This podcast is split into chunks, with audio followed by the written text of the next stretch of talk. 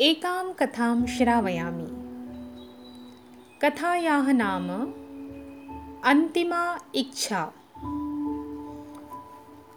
योगधनः नाम कश्चित् धनिकः स्ववार्धक्ये अकस्मात् केनचित् विषमरोगेण पीडितः अभवत्। तस्य पत्नीपुत्रादयः न आसन् तदीयः बन्धुः शुभदासः सर्वदा तस्य पार्श्वे एव तिष्ठति स्म। यश्च उत्तराधिकारी भवितुम् अर्हः आसीत्।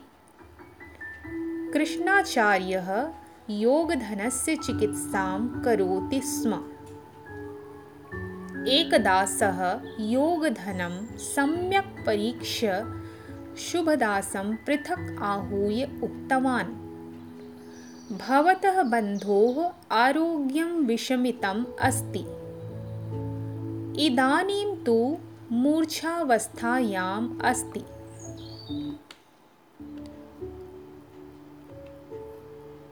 यदि सः जागरितः भवति तर्हि एतद् गुलिकाद्वयं खादयतु यदि दैवबलं स्यात् तर्हि सः उज्जीवेत् इति। वैद्यस्य गमनानन्तरं योगधनः नेत्रे उन्मीलितवान्। शुभदासं समीपे आहूय उक्तवान् च। पुत्र ऐश्वर्यसम्पादनं महते कष्टाय किन्तु सम्पादितस्य रक्षणं ततोपि कष्टकरः इति। तदा शुभदासः चिन्तापूर्णस्वरेण उक्तवान्। एतादृशः वार्तालापः किमर्थम्?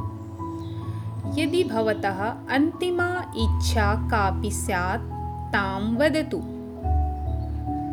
तस्याः पूरणं मम कर्तव्यम् इति योगधनः क्षणं विचिन्त्य उक्तवान्।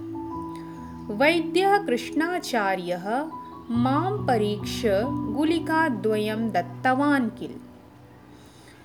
तत् इदानीं मम मुखे स्थापयतु। एतदतिरिच्य किमन्यत् प्रार्थयामि इति। एतत् श्रुत्वा शुभदासः स्तम्भितः जातः